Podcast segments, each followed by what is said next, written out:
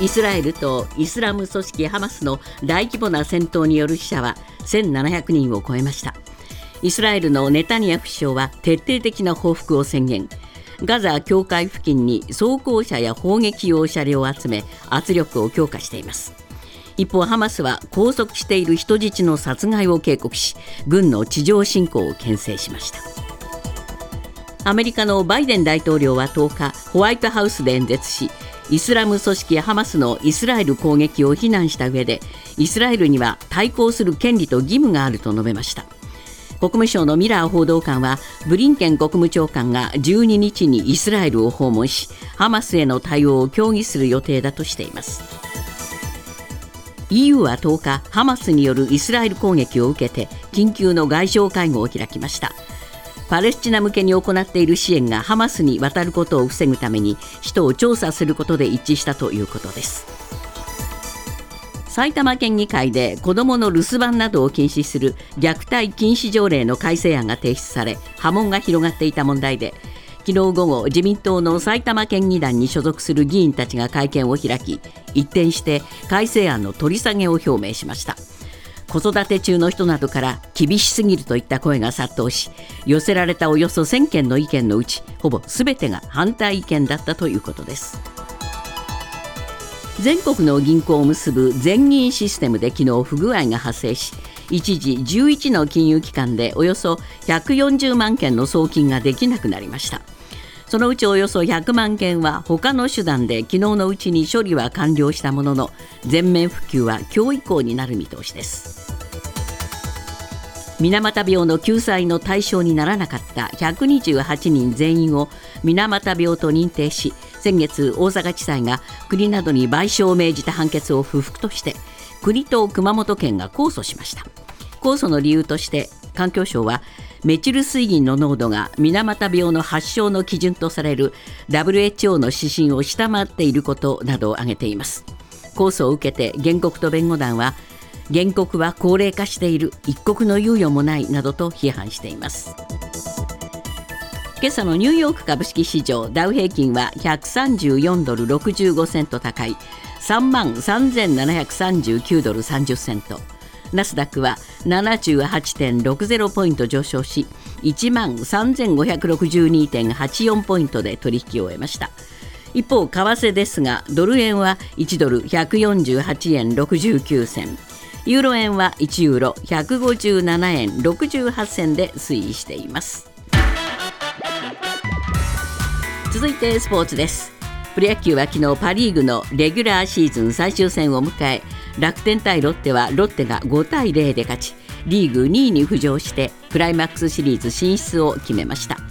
今月14日に開幕するクライマックスシリーズのファーストステージはロッテの本拠地 ZOZO マリンスタジアムにソフトバンクを迎えて行われます。パ・リーグはすべての日程を終えて個人タイトルが確定しオリックスを3連覇に導いた山本由伸投手がピッチャーの主要タイトル4部門を3年連続で独占しました。ホームラン王は26本塁打でソフトバンクの近藤健介選手と楽天の浅村秀人選手。ロッテのポランコ選手が分け合いました。またオリックスの頓宮優馬選手が打率3割7厘で初の首位打者に輝きました。ニュースズームアップ。アメリカのバイデン大統領は日本時間の今日未明にホワイトハウスで演説しイスラエルへの必要な支援を惜しまない姿勢を示しました。またブリンケン国務長官が12日にイスラエルを訪問することも明らかになりました。ただイスラエルとハマスの戦闘は激しさを増していてイスラエル軍がガザへの地上侵攻に踏み切る可能性も出てきています。ニュースズームアップ。イスラエルとハマスの戦闘激化懸念される地上侵攻。今日のコメンテーター伊藤義明さんです。伊藤さんはバイデンさんの話などもあるんですがその前にですね、どうしても伊藤さんに私伺いたいのは、ええ、まあ、圧倒的に劣勢を承知の上で、うん、ハマスは攻め込んだんですよね。うんこのハマスがなぜ、えー、攻め込んでいったか、ここにやっぱり今回の一つのポイントがあるんじゃないかというふうに思うんですけど、どうなんでしょうか。そうですね、えー、あのハマスっていうのは、っぱりあそこの、えっと、今、パレスチナはヨルダン川西岸というのと、えー、今回問題になっているガザ地区と2つに分かれちゃってるんですよね。で、ね、ハマスがあの実効的に支配しているのはガザ地区だけなんですよね。ところがあのパレスチナの政府っていうのは、はい、表向きのあの正当なる政府はヨルダン川西岸にある。それで、えっと、今いろんな形でもうあのアメリカはあのこのイスラエルとアラブ諸国の和平を進めちゃってると、えー、そうすると,、えーと、窓口になってる西岸にあるパレスチナ政府がいろいろ交渉には出てるんだけど言ってみればハマスは、うん、あの全くその拉致外に置かれちゃってるんですよね、えー、自分たちの存在が全くなくなってる状況、うん、しかもこういうようなあの封鎖状態がずっと続いてるからあの住民の人たちが必ずしもハマス支持ではないんですよ、ね、世論調査やるとね80%ぐらいがハマスの汚職けしからんっていうような、うん体質になってる、えー、ハマスとすれば住民からも浮いちゃってる、それからパレスチナ代表としても認知されずに、どんどん置き去りにされていく、こういう中でやっぱり何か存在を主張しないとならないっていうところに追い込まれたっていうのは大きいんじゃないかなという気はしますよね。今、しかしもう、この世の中は圧倒的にですねイスラエル側に立った声が大きいですよね、うん、そうですね、えー、あの今回のあのバイデン大統領の演説、今日未明の演説でも10分ぐらいですけども、えー、とにかくイスラエル支援一辺倒で、えー、イスラエルには対抗する義務と権利があるということで、アメリカはイスラエル側に立つということをはっきり言ってるんですよね。はいであのハマスの攻撃でアメリカ人も14人亡くなってるし、人質として拘束されてる人もいると、でテロは決して正当化できないっていう、こういうふうに言ってるわけなんですよね。はい。でブリンケン長官も、あの派遣するぞと、えー、12日にはイスラエルで、だからもう完全に、えーとバイデン政権とすればイスラエル側に立ちますよと、そうですね。こういう言い方ですよね。で、そのイスラエルそのものが、ですね、ええ、やっぱりこのパレスチナのガザ地区などへの入植も結構進めちゃってるじゃないですか。そうですね。あの、えー、ガザへの入植ってほとんどあの西岸への入植はものすごく進めてるんですよね、うん、ガザはもうずっと封鎖しちゃって、そうですね、とにかくで出られないような状況なんですよね。うんですからそういう中で、えっと、今回の事件が起きたと。あのイスラエル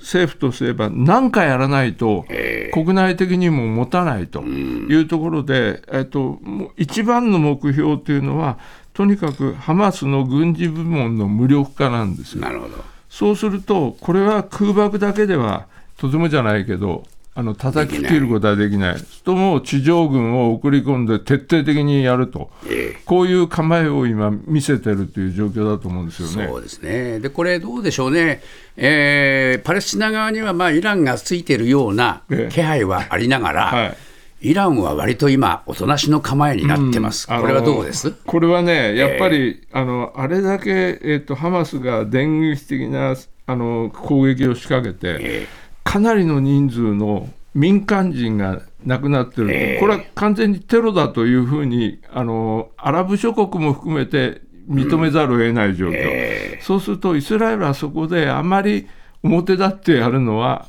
あの国際的にもまずいという判断はあると思います、イランが。イランには。うん、ただえっと、僕は思うのは、これで例えばですよ、えー、えっと、イスラエル軍が、えー、地上軍をあのガザに送り込む、はい、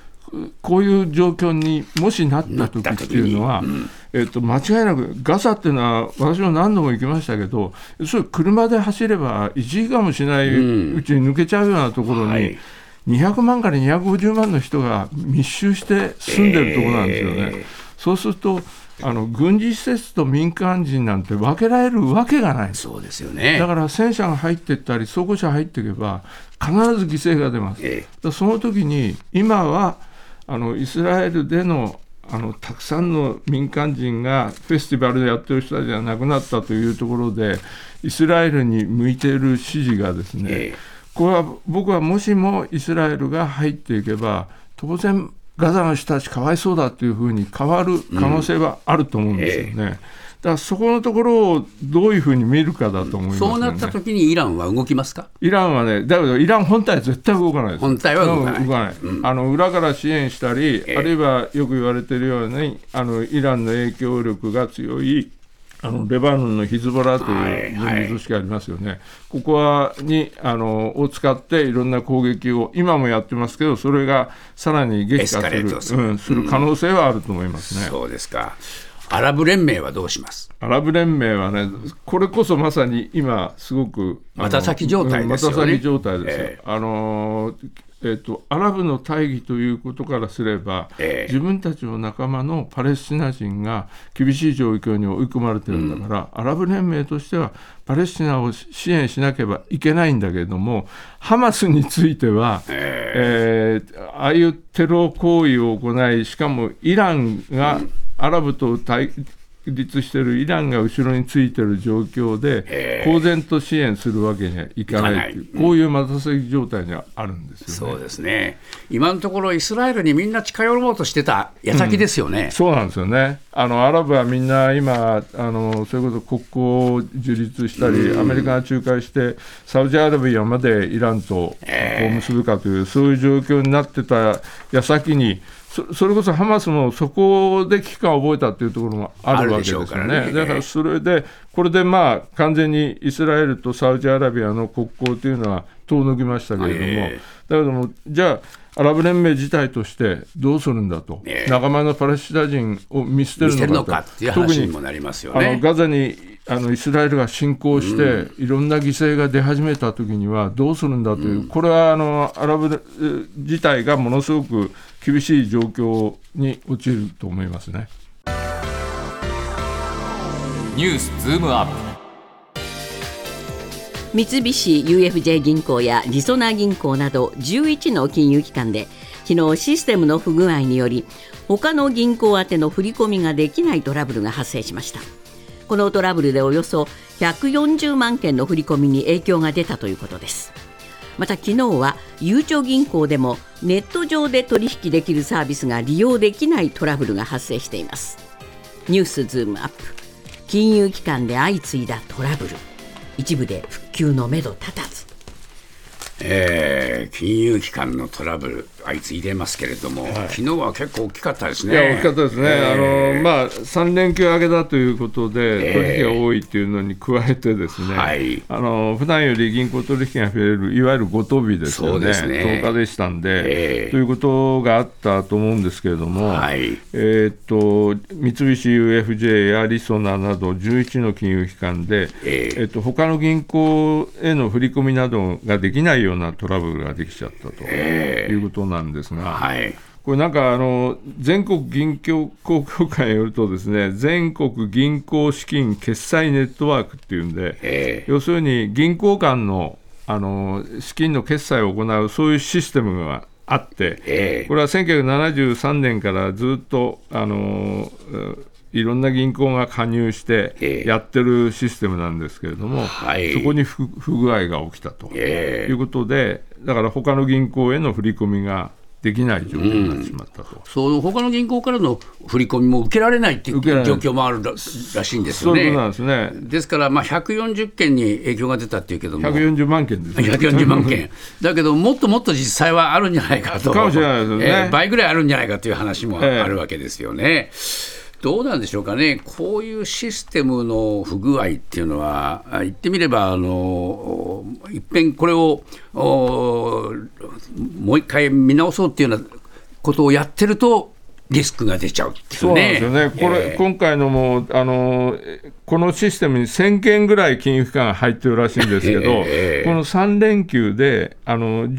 このうちの14の金融機関のシステムをこうまさに更新しようとしたと、えー、そしたら、そのうちの11の金融機関で不具合が起きちゃったと、えー、でこれ1000件1000、1000の金融機関入ってるので、はい、2029年までに24期に分けて順次更新していく予定らしいんですよ。えー、そうすると今回と同じようなことがまた起きる可能性はないわけではないと思います、ね、そっとしとけばいいものを更新しようとすると不具合が出るこれ困っちゃいますよね。しかもその影響っていうのは結構大きいですよね、えー、あのいろんな手当が振り込めなくなってしまうとか、えー、そういうような実際あの、被害が出てるようですから、はい、あのこれはやっぱりあのこのし、えー、資金決済ネットワークというシステム自体にあのもう少し、えー、慎重にやらないといけないように思いますよね。で、ね、昨日ゆうちょ銀行もトラブルを起こしたんだけど、ね、これはこの今の話とは別なんだそうですね。全く別の話なんだけど、えー、タイミングがたまたま昨日に重なってしまって、えー、ゆうちょ銀行の場合はあの朝の8時半ぐらいから不具合が起きて、えー、えー、とあのインターネットバンキングがやってるゆうちょダイレクトというシステム、うん、そそれからスマホの決済で使っているゆうちょペイ、それからあの残高管理あの確認をするゆうちょ通帳アプリ。この3つのシステムが、えー、使えなくなってしまったと。えー。でまああのー、ゆうちょダイレクトとゆうちょペイについては、昨日3時半ぐらいまでに復旧したけれども、うん、通帳アプリについては、昨日の時点ではまだあの再開のめどが立ってないという、えー、そういうトラブルが起きたんです、ね、そうですね、この全銀ネットもまだ完全復旧のめど立たないっていうんですけどということですね、このところですね、銀行はもう本当にね、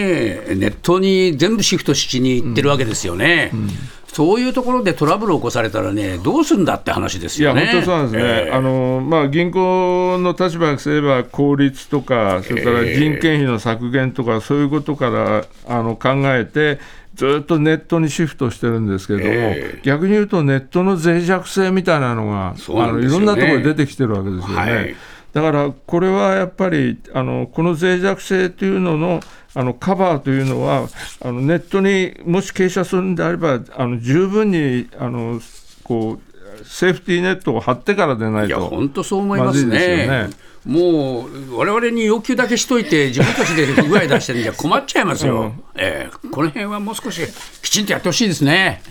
と思いますね。